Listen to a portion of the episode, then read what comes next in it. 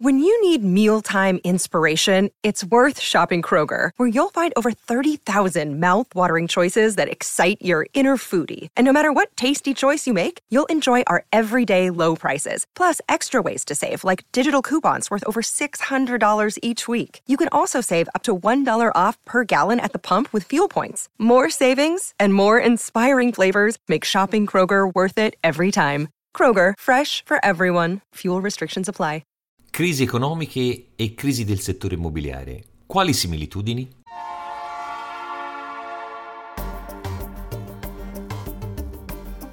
La Finanza Amichevole, il podcast che semplifica il concetto ostico della finanza per renderlo alla portata di tutti, curato e realizzato da Alessandro Fatichi.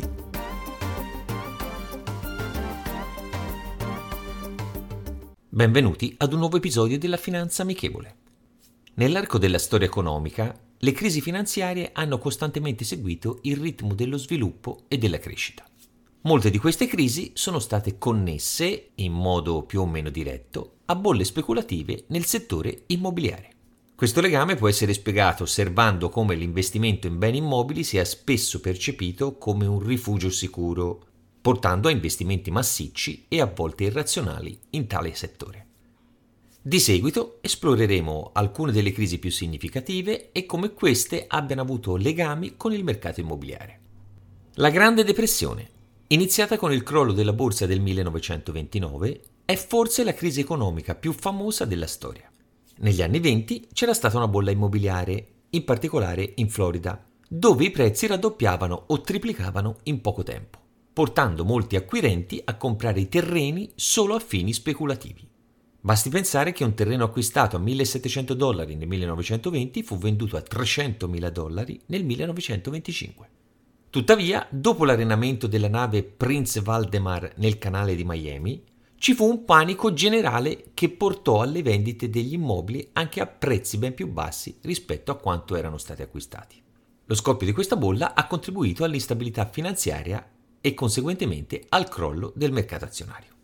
Andando verso la crisi del petrolio degli anni settanta, la quale portò l'economia in stagnazione e inflazione elevata, anche se l'evento scatenante fu la guerra del Kippur e l'embargo petrolifero da parte dell'OPEC, i mercati immobiliari mondiali ne risentirono. Un vertiginoso aumento dei costi di costruzione, rendendo l'edilizia e l'acquisto di case meno attraenti e facendo crollare i prezzi, assieme alla crisi generale che scaturì in quegli anni.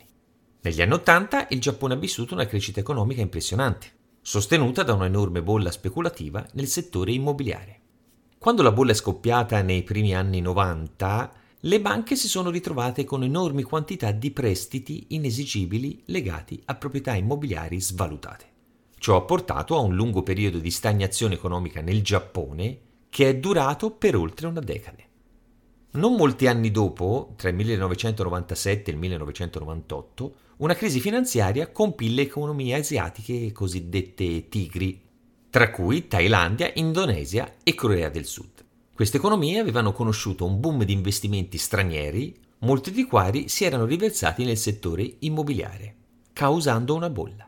Quando la fiducia degli investitori vacillò, la fuga di capitali causò il crollo delle valute e il crollo del settore immobiliare in tutta la regione. Per quanto concerne il nuovo millennio, la crisi più emblematica e conosciuta legata direttamente al mercato immobiliare è stata la crisi finanziaria globale, la grande recessione iniziata tra il duemilasette e il duemilaotto, innescata dalla crisi degli ora celebri mutui subprime negli Stati Uniti. Con la crescita esponenziale dell'utilizzo di questi mutui nel mercato, il rischio associato a questi prestiti è stato distribuito in tutto il sistema finanziario globale.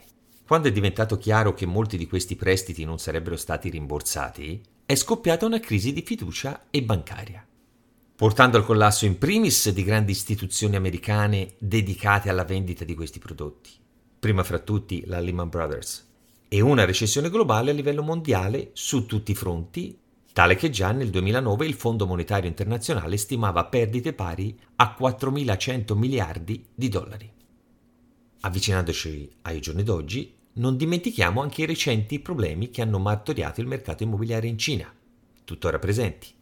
Soprattutto il crack del colosso Evergrande, frutto di una gestione spregiudicata dell'azienda e del freno al boom immobiliare imposto da Pechino a seguito di una domanda così elevata che al momento del fallimento Evergrande doveva consegnare ancora settecentoventimila immobili ai vari proprietari, dato che li aveva venduti ancor prima di costruirli. Queste crisi, anche se differenti tra loro in termini di origini e portata, presentano alcune similitudini. Il loro minimo comune denominatore è il settore immobiliare e la tendenza da parte delle persone a sottovalutare i suoi rischi. Spesso si presume che i prezzi delle proprietà continueranno a salire, anche quando ci sono chiari segnali di sopravvalutazione.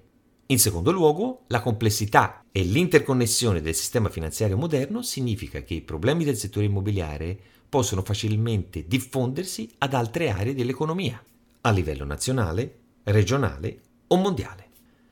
Anche se la situazione odierna non fa eccezione, con l'inflazione e la crisi economica che stanno tormentando l'Occidente, al momento l'Italia deve far fronte ad una forte speculazione edilizia in questi ultimi anni dovute anche a alcune politiche come il superbonus centodieci, sul quale molte persone hanno marciato portando ad un aumento dei prezzi dei materiali utilizzati nel settore, accentuato ulteriormente dalla crisi energetica dello scorso anno, conseguendo anche in un aumento del debito dello Stato. Così facendo, considerando anche la crisi sopracitata, Palazzo Chigi si trova con meno risorse a disposizione di quanto previsto, rallentando una potenziale ripresa, come abbiamo affrontato anche in qualche episodio fa. A prescindere dai propri ideali politici, si tratta di un problema anche da un punto di vista puramente matematico. Se l'ammontare delle risorse governative odierne in termini di soldi è più basso di quanto previsto, sarà possibile fare meno cose. E tutto questo, come nel passato, per ottimismo e manovre collegate all'edilizia. La storia ci ha mostrato che ignorare i segnali di avvertimento di questo settore può avere conseguenze devastanti non solo per l'economia, ma anche per la società nel suo complesso. Intanto noi non dobbiamo lasciarci travolgere dall'impressione di guadagni facili o presunti tali. Se qualcosa cresce di valore a un livello apparentemente smisurato, prima o poi ci sarà un evento che cambierà radicalmente le carte in tavola. E l'edilizia è un settore storicamente martoriato da questi eventi che portano a crisi. Non fraintendetemi, non pensiate che ce l'abbia col settore immobiliare perché mi occupo di finanza. Questi sono semplicemente dati di fatto. Intanto ciò che possiamo fare è pianificare in anticipo, su qualunque fronte di investimenti, invece di correre il rischio di finire come nelle crisi trattate. La citazione di oggi è la seguente: il tempo è gratis ma è senza prezzo. Non puoi possederlo ma puoi usarlo. Non puoi conservarlo ma puoi spenderlo. Una volta che l'hai perso, non puoi più averlo indietro. Harvey MacKay. Rendiamo la finanza amichevole. Vi aspetto. Potete ascoltare questo podcast sulle principali piattaforme disponibili.